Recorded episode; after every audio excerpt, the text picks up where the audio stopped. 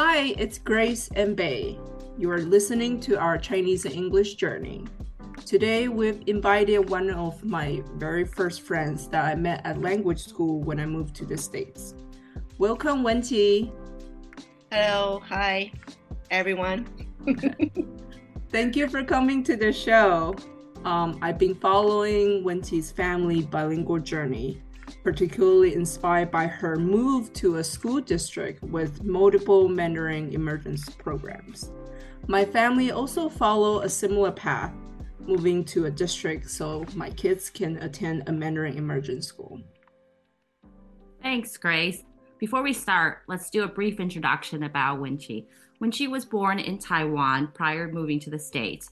Um, when she was an English teacher at an after school program. Then, when she moved to the States, she became a Mandarin teacher at a private school in California before starting her family. As you can see, when she's very passionate about teaching and bilingualism. We're honored to have her with us today. So let's get started. So, tell us a little bit about yourself and your family's bilingual journey. Yes, you said I was born and raised in Taiwan, and I came to the I came to the States at age 31 to attending a college. That's where I met Grace at a language school. So we went long time ago. Um, so you can say I'm a native speaker of Mandarin Chinese, but for my English, thanks your title is my English Chinese journey, right? That's a long journey for me to get my English right. So uh, my English level is not that good. On the other hand, it's like intermediate high. I'm still learning English every day, especially with my daughter now. And believe me, she correct my accent, my pronunciation all the time. Can you tell us a little bit about the um, bilingual journey that you guys have implemented in your family? Uh, sure. So before my daughter was born, I know I want her to be able to speak Mandarin. Uh, the main point is to be able to communicate with my side of family because very little of them can speak Mandarin, uh, speak English very fluently, right? Considering everybody get a 12 year education in English back in Asia or what, but yeah, that's another story. Uh, so when she turned about two, and I found out there's no classes I can send her to like pre-K school or play group. So I started a Mandarin play date group. Uh, we actually met all the members at a nearby park. So at first you will just approach them. If you hear them speak Mandarin Chinese, you say, "Hey, are you from?" You know, uh, so you become friends with a group of, of kids, and then we will meet uh, once a week. So that's how we started. Um, my daughter, uh, interesting thing is her mother tongue is Mandarin, of course, because I talked to her in my womb and after she was born. And actually, my my husband's family complained a lot about this. Here, I have to give it a tip for a lot of family who whose family member will complain. I why would you always talk, you know, speak Chinese to your kids? We don't understand what you guys are talking about. And from all my knowledge and my teaching experiences, I always tell the, those family members, like, just be patient. The child need to establish one home language, which is the mother tongue, right? Which is my tongue. It's not your tongue. Sorry, and just be patient. So my daughter finally, just all of a sudden, within a week, turned bilingual, English and Chinese, around two and a half. And how I found out that is one day, that day, we were just playing telephone when we were waiting for the food to be served. So I say, all right, mommy's going to uh, tell you one thing and you tell daddy. And she just translated automatically. And now when both my husband and I we are like, oh my gosh, she's bilingual right now, just naturally. So all the hard work pay off for the first two and a half years. So to continue doing that, of course, we want to send her to um, Mandarin immersion preschool. And that is a long story short, not a lot of choices, even in the city we live in. Can I say where I live? of course, that's up to you. Yeah, it's the second largest city in the US. It's the biggest city in the west coast of America. So you probably can tell, right? Um, there are a lot of Asian populations here, especially Chinese, but not on this side of the the city, most of it in the east side or in the south. Uh, so we, we have only two choices. So we sent her to this preschool with the Mandarin Immersion Program. Uh, the facility is horrible. Uh, you would never want to send your kids there just because. But because the Mandarin Immersion, we sent her there. She was happy there for three years. Uh, but I didn't send her there for the whole full time, five days a week. I supplement because I like to use, I, I just like to spend as much time I can with her before I have to return to school, uh, re- return to work. Yeah, so that worked out for us until we had to send her to um, elementary school. And of course, because we saw how she continued her, her Mandarin, her Mandarin listening, everything is, you know, is improving. So we just continue sending her to elementary school. And as Grace mentioned, actually we heard about this uh, Mandarin Immersion program. It's a public school system. And we heard about it on the street when a stranger over, overheard I taught, I spoke Mandarin to my daughter. And she stopped and looked at us and say, you got to send your daughter to this school. They have the best Mandarin Immersion program in the West Side. I said, oh, okay. So I started to research. And as Grace might know me, I'm a very serious person, too serious for many aspects. So we moved because of that. All right. It's only five miles you know, south to, but it, it will be two miles only to this school.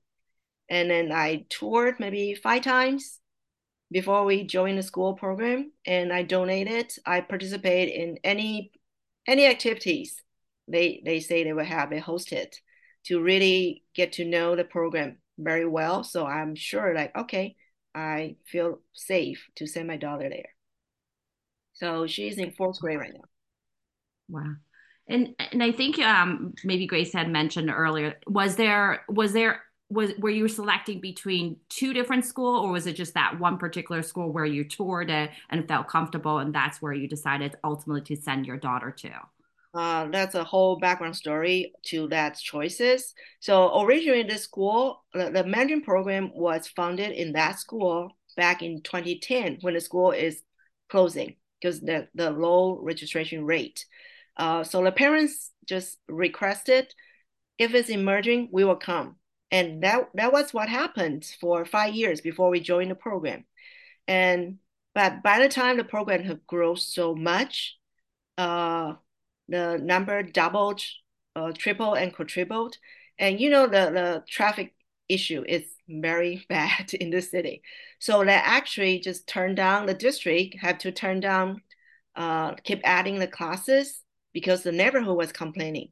So uh, we were so upset at the time because it's like a year before my daughter had to start kinder. And we were just so upset. We protest and we we tried to sign a, a petition, say, really, you guys chose education. I'm sorry, you chose traffic over education. but that's a reality. I understand the neighborhood was they they suffer a lot from the traffic. So the district have to back off and they make a compromise. So they say, all right, we're going to have a sister school nearby. And so we're going to put the, originally the, you know, two more classes into this new school. And luckily I live two miles away from this school too. Otherwise I have to move again. so that comes down to only two schools, right? Different campus, similar program, pretty much identical program so one of my my mom friend who is very dedicating too. So we do a lot of research. We count the traffic food. We can uh, we calculate the the weather because one school is closer to the coast, so they will have marine layers in the morning. So that's not good for my child's allergy symptom in the morning. Yeah, the marine layer will disappear around 10:30, which is after the long recess. Yeah, we are those kind of crazy mom. And then we put on and cons and we email to everybody who has the, the difficulty to make a decision, a decision.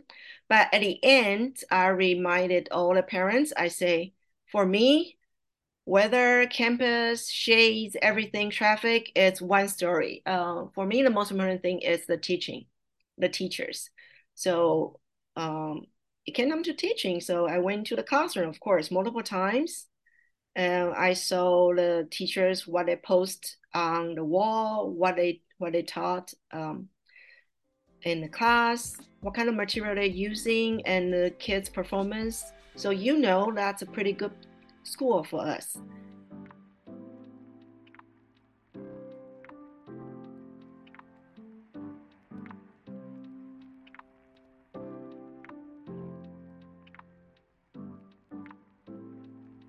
Um, when you went into the school, what did you like about the curriculum made you decide, okay, this is the school that I do want to send my kids to, and given especially given your background in teaching as well. Yes. So for most parents, when they went in, um, went on the tours and just you know tour the campus, looking at the the, the thing they give it to you, the PowerPoint, it's all dog and pony shows, you know.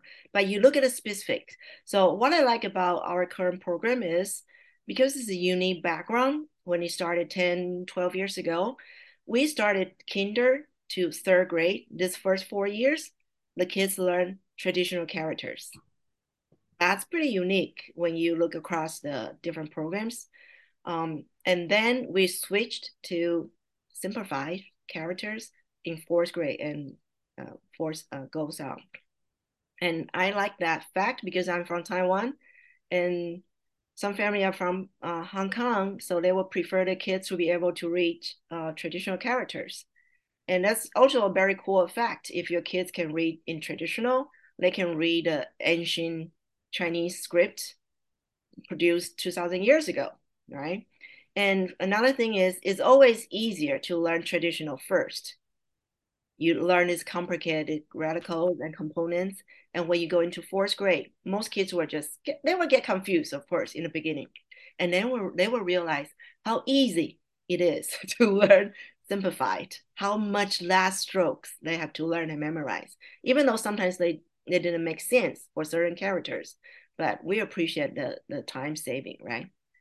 So this is the uniqueness of our program I really like. And the second thing is I like how our teachers are all native speakers.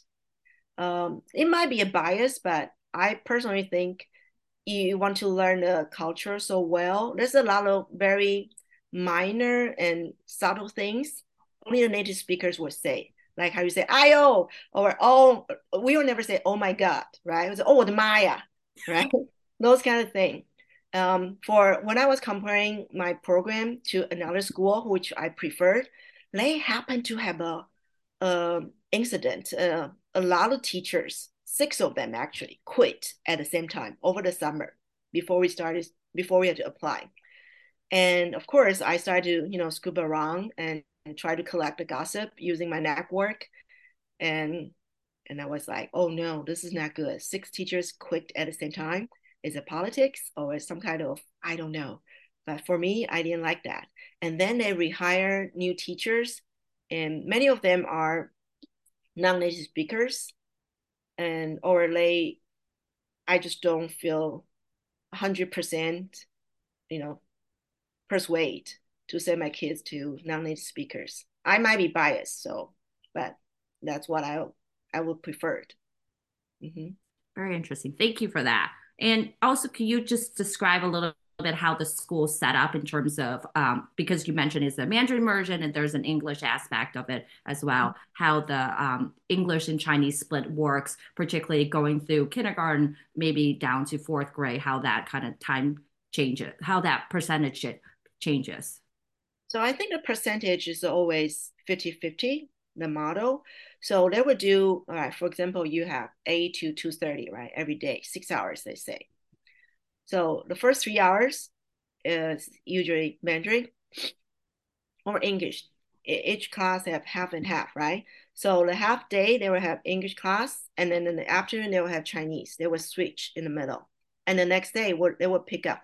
If they left the classroom in Mandarin class that day, the next morning, they will continue the Mandarin class. And of course, they will learn the subject matter. Like in the kinder, it's much easier, right? You learn all the animals. So kids, you don't have to translate for them. Very soon they will pick up uh, dog is go and cat is mao. And they will just do that, learning uh, the subject matter in their target language. And when it goes to first grade, you start to see a little bit the differences there because some topics be become a little bit trickier, like solar system, all right, or the growth of the plants, the life cycle of the plants. It will be harder for kids who doesn't have the support resources at home, or they are not learning Mandarin all the way since uh, pre pre K or at home. It would be so hard for them to memorize all the terms for the cycle of the plants, right? There's a 种子, there's a 种皮, so you start to see a little bit differences. So the teacher might have to spend some time explaining in English about this kind of science subject. And for math, interestingly, they did very well. I was worried about math because the terminology and everything is so different. But surprisingly, kids take it very well, learning math in Mandarin. And actually, it's much easier to learn Mandarin, uh, learn math in Mandarin from my personal perspective. Yeah, you're nodding, right? Because all the numbers, 一二三四五, they're you know um, uh, single syllabus, right? It's easier to count and to understand. And for triangle in Chinese, it's a three angled shape, right? So you don't have to remember what is tri, what is triangle, or rectangular. It's just 长方形, right? A long shape. So that's easier. So math is always easier. But when it comes to science, a little bit tricky. Um, and when it comes to like social science or society, culture, like when you try to talk about a story about the President Lincoln in Mandarin, you start to see that in second and third grade, and the kids have a little bit more hard time. They probably understand the stories in classroom well. They understand the concept because they just learned that from the morning in the English class, right? So they learn a story about the slaves, about President, President Lincoln, about the independent um, war, Civil War.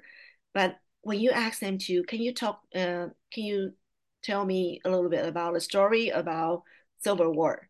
How about President Lincoln? And they just stumble. They can't really express themselves because they have very limited vocabulary they learn from the Mandarin class. So you start to see a little bit split and the lagging between the English and the Chinese class.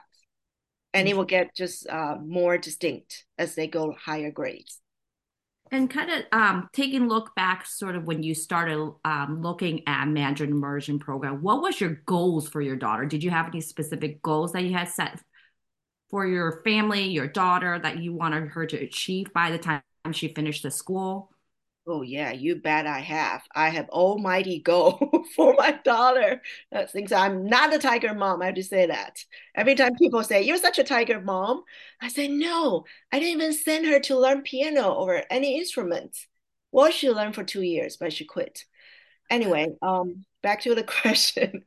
My goal is when she started preschool two years ago, uh, at age two, or started kinder at five, I want her Chinese so good, so well, and she can enter any college in China when she turns 18.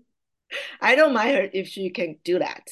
But of course, very soon I told Grace, after three years, yeah, it's not just my child, right? You know that. Half of the genes are from the dad. So, and even though I try so hard, I give her all the tips how to be organized, how to study, the test skills everything. Um, and I just noticed that at second grade, especially second grade is 2020. You know what happened in 2020. So I just give up on that almighty goal. And so my goal quickly shrink down to the minimum of as long as you don't hate Chinese. Mommy is fine with that because surprisingly by age you know, grade second, second grade, um, I remember very clearly one day she asked me, she said, if I do well, I get four out of four. Will you be happy? Will you love me more, mommy? Oh my God, that's the moment I know. And I had to explain to her using the, you know, modern parenting skills. Mommy always love you no matter what you got 100% or 50%, those kind of thing. And I actually explain to her, right? A report card is written in your name, not my name. And the only reason I want you to learn Chinese is because blah, blah, blah, blah, blah. You want me, you want to talk to your cousins in Taiwan. And yeah, she accept that. And I accept that too. Like, all right, let's keep going as far as we can and we'll see how it goes. Just like don't hate Chinese when you become a teen and complain like how come I'm half Chinese? By the way, my daughter is a mix, so she's half Chinese, half Jewish. And of course she didn't learn Yiddish or you know Hebrew. Yeah, she refused to do that. Said, Don't let me don't let me do that again. I was like, What? I will never ask you to do that. Not your father to ask you to, but yeah. Well, both are very hard languages to learn, so she's learning one of the two. Yeah. Um, in terms of what can you just can you talk a little bit and kind of expand more on in terms of your daughter's progression in Chinese um, from kinder and then I guess you said the turning point was around second grade like how the Chinese progressed throughout the years? And I think um, just kind of give the listener a view. I think your daughter's four and 10 years old in fourth grade right now right? So just kind of give the listener a view on how it's progressed throughout the years. Yes. So um For some very eager and anxious, anxious parents I met on campus or at a playground or in my after school program or tutoring sections, I always tell them before two, that's not much you can do. The kids can't even talk very well, okay? And sometimes the parents struggle, say, I speak Cantonese, I, I didn't speak Mandarin well, or I don't feel comfortable. I say, just choose whatever you are most comfortable with. It could be Spanish, it could be English, it could be the Mandarin with heavy, heavy English accent, but you gotta choose one that you don't have to think and you feel most comfortable with. And then between age two and five, I would say if you can afford it, hire a Mandarin nanny, hire a Mandarin tutor. Um, uh, college kids just came from uh, China, Taiwan, Hong Kong, Malaysia, Singapore, doesn't matter. But then the kids get used to listening and speaking this understanding the language. And then the kids that doesn't feel like scared or feel weird about this language. Um, and then after five when you go to kinder then your reading and writing have to come in. So this is the same thing for my daughter right? So we keep a play group with her. So listening and speaking for her before five is easy peasy. And they can switch easily, naturally. You'll be so surprised with kids, right? You don't explain to them. You don't have to do translation. And they'll just turn around to me speaking Mandarin, turn around to their friends speaking English, even though they all speak Mandarin. Because English is still a social language for them. Even with young kids, they know. But they would turn around to another teacher speaking English or another Asian looking face people speaking Mandarin and realize that, oh, you're Korean? You are Japanese? Oh, sorry. Okay. But by five, that's the reading, writing come in. And oh, I, I want to add a little bit something here. The reason why I like our current program and we chose it because Lydia implements on um, pinyin spelling before second grade. So for first grade, uh, I'm sorry, for kinder, just like learning phonics, learning alphabets, right? When you see A, you just pronounce it. And when you see the word or the character 人, you just say 人 as a person. Uh, they, so they don't ask you to do that. First grade also, they even teach the kids in first grade about the concept of radicals. So I like that too. So they postpone that until second grade to do the spelling, the pinyin spelling. So I think that's a very natural uh, process for kids' ling- uh, linguistic acquisition because that's how we learn a language, and it's pretty natural. So just for the listeners who know these tips. So don't force it because I actually have to protest when my kids were in the four, uh, age four and the pre-K school. They want to move the kids to start writing at age four and do the pinyin and memorize the poems, you know, classic Tang Dynasty poems. I was like, come on, the kids can only relax for their whole life, the first five years, okay? We can wait for another year. I've just signed a petition for some parents. So we're being split into two groups, right? For us, we are the failure group who refuse to learn at age four, refuse to, to hold a pen or pencil. I say, it's worth it, really. And I have to tell you, I still know those kids from both groups. Some of them are in the same class with my daughter now. It doesn't make any differences. Maybe by kinder or first grade, you know the kids know like, oh my God, they know 500 characters already accumulated from the pre-K, right? But that doesn't mean anything when they go to first grade or second grade. They all even out, really. So don't start too early, especially holding the pen and everything else. Mm-mm. Yeah. And then in terms of um, your daughter, so you kind of talked about the two to five and then the five above, and then around second grade, what kind of change around there? Or is it the sort of the curriculum or your daughter's interests? And obviously, COVID had a part in that as well. All of the above, whatever three things you say. So, COVID, we know what happened, right? Virtual learning, it's pretty hard for younger kids, especially for a language like Chinese because some kids need to touch it, feel it, write it. Um, another thing is uh, personality. Every child is different. I've seen like parents have three kids, four kids, but every child had different preference. Some did so well, some never learn it well. Um, so my for my daughter, she just switched to English better because English is much easier. like she want to start reading chapter books, she want to read graphic novel, and that's easier to do um, in second grade if you do English. In Chinese, it's different, um, different story, right? Even though you have Zhuyin or Pinyin, you start to read those chapter book. We call it bridge books, the Qiaoliang Shu.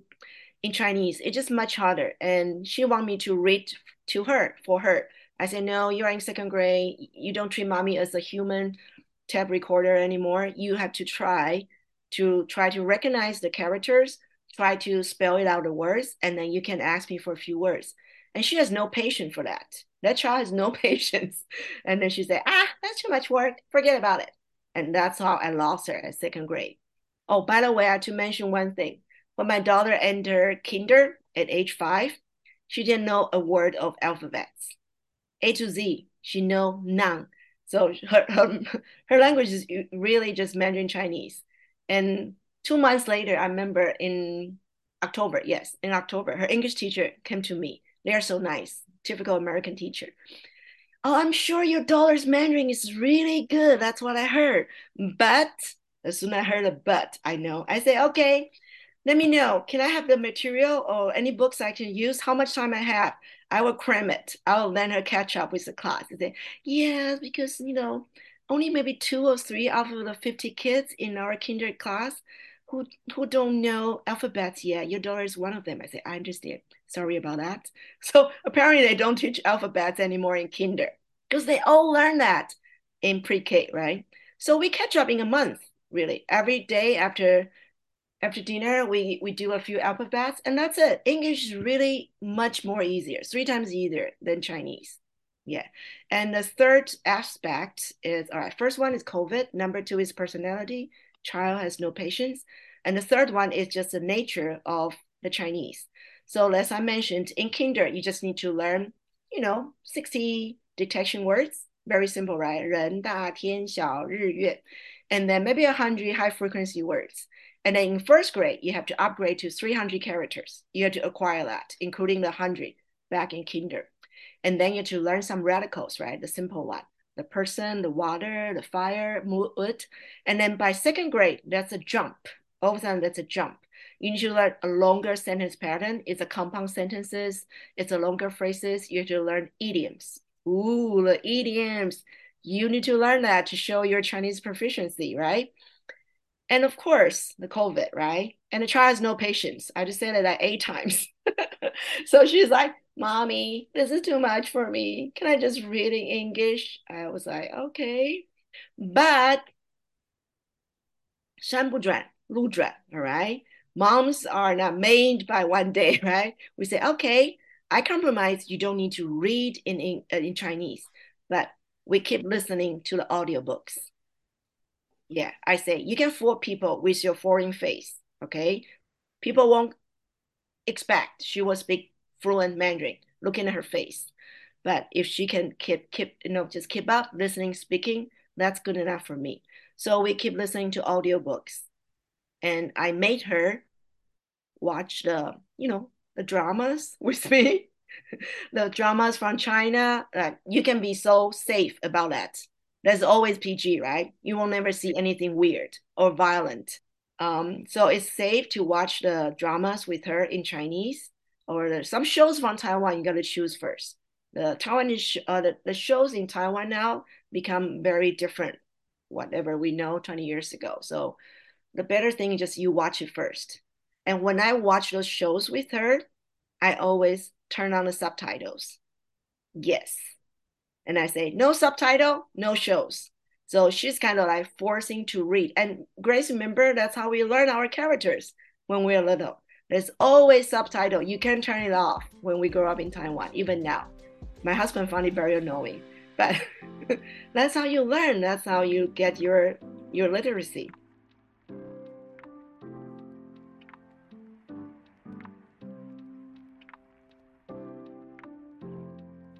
Yep, we we do very we do very similar things as well in terms of our screen time is very limited to Mandarin, yeah. and we also turn on the subtitles. Mm-hmm. So I mm-hmm. think that's one aspect of it, especially screen time is very enticing for a lot of kids nowadays.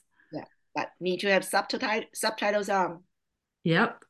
Wow. So based on all your experience, do you think Mandarin Immersion School can produce students who become fluent then in Chinese? Uh, that's a very good question. And the question I want to convert it to Do you believe kids who never left Asia can learn English very well? What do you think? it's the same thing. Yeah, so I would say yes and no to that question. And I need to say some parents have some kind of illusion. I have to say the word illusion. Like they expect if you send the kids to the Mandarin program, six hours at school, one teacher with 25 kids or more, and your kids will get how much time from the teacher speaking Mandarin? Maybe half hour top, maybe 10 minutes only a day. And they will miraculously become so fluent in Mandarin, even without any support and resources at home. I think that's an illusion. Sorry about those parents out there. Because even for me, I always tell the parents, because I'm a very good and bad example. And I always tell the, the kinder parents when they just come into the program first day, I say, I'm a language teacher. I teach both English and Chinese. I'm a tiger mom, but not really a tiger mom. And I try so hard, but my teach my, my kids is still not really fluent com- compare, you know, consider all the four skills. It's a lot of work, and a lot of time. Um, so it really depends on how much time, energy, efforts, resources you are willing to put in. Um, for my personal uh, experiences, I took her back to the motherland, which is Taiwan. All my family still live there. So my child's turning 10 next month, but we have been back to Taiwan for 12 times. Okay. And each time we will stay the shortest time we stay is three weeks. That time I went back to visit my mom. She was in the hospital. And the longest one is during the pandemic. We went back to Taiwan to enroll in a public school for six months. So that's how long we stay there. Um, but that's another illusion for parents too. I have to break that illusion too. They think if I send the kids back to uh, send the kids to China, to Taiwan, to whatever Mandarin speaking country for summer camp or whatever and they will become miraculously fluent in Mandarin. No, they will always find a way. The life find a way. They will gather together with other English speaker to survive. Yeah, I just told the parents to sign up for a summer camp. Said no, don't go to the international camp. Uh-uh. They will have so many kids. You can just come, um, you know, later meet up and messenger kids speak in English, but they never learn Mandarin well. So the tip is you put in the resources, right? You invest in the time. You either hire a Mandarin tutor, Mandarin nanny earlier, Mandarin tutor later, and then you watch the show with the Chinese subtitles on. Every morning, every evening during your commute, it's the audiobooks, all right? And whenever you get a chance, build a library with all the Chinese books you can get borrow it from the local library, buy it, long, um, just do whatever you can. You need to try your best before you give up and, and hope for like one day your kids will wake up, speak Mandarin fluently. It's not gonna happen. No way. So it sounds like a definite no from your response there? Yes and no. Yes and okay. no. I do see some kids. Um, you know, as a par- as a teacher having a teaching experience for more than 10 years, you know, some kids, maybe 1% or 3% of each class. I would say one of each class, you will be lucky. They were so good with memory skills, with everything. They would look at the Chinese characters and then listen to the pronunciation once or three times. They're done. They memorize the whole text. Like, how did you do that? What do you did? What do you eat for breakfast? That's crazy. All right. But most of the kids, they have to do the repetition. They have to do the drill. They have to write and write over like a hundred times, at least twenty times, not if not a hundred, to memorize their characters. And that is if the teachers are good enough they teach you the origin. They teach you how to remember that word. What's the origin? What's the formation? What's the components put together for that character? So it's good for character recognition and retention. Otherwise, they memorize this a week later, oh, they forgot. It happened every year, right? And they they learn 500, they lost 300. And they pick up two more hundred, they lost another 200.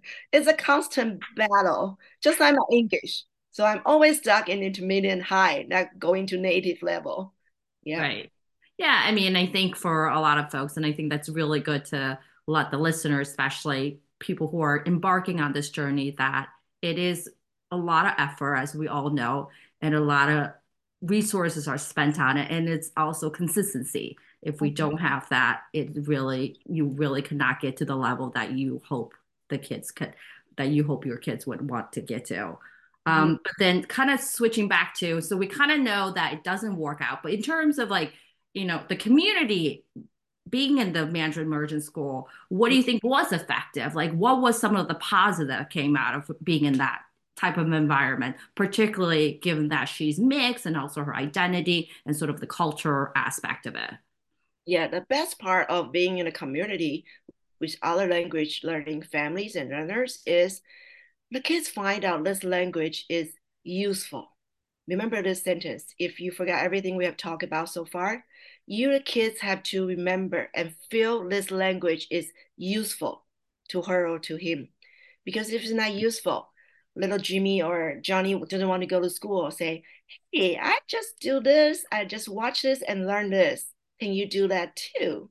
You know, and of like I remember my my daughter will come to um, will come home and tell me, "Oh, mommy, my teacher teach me, uh, taught me this today, and I just we just learned that from the show or from the book you bought me, and I, I'm the only person in class who know the answer to it." So she's very happy. So she find it useful.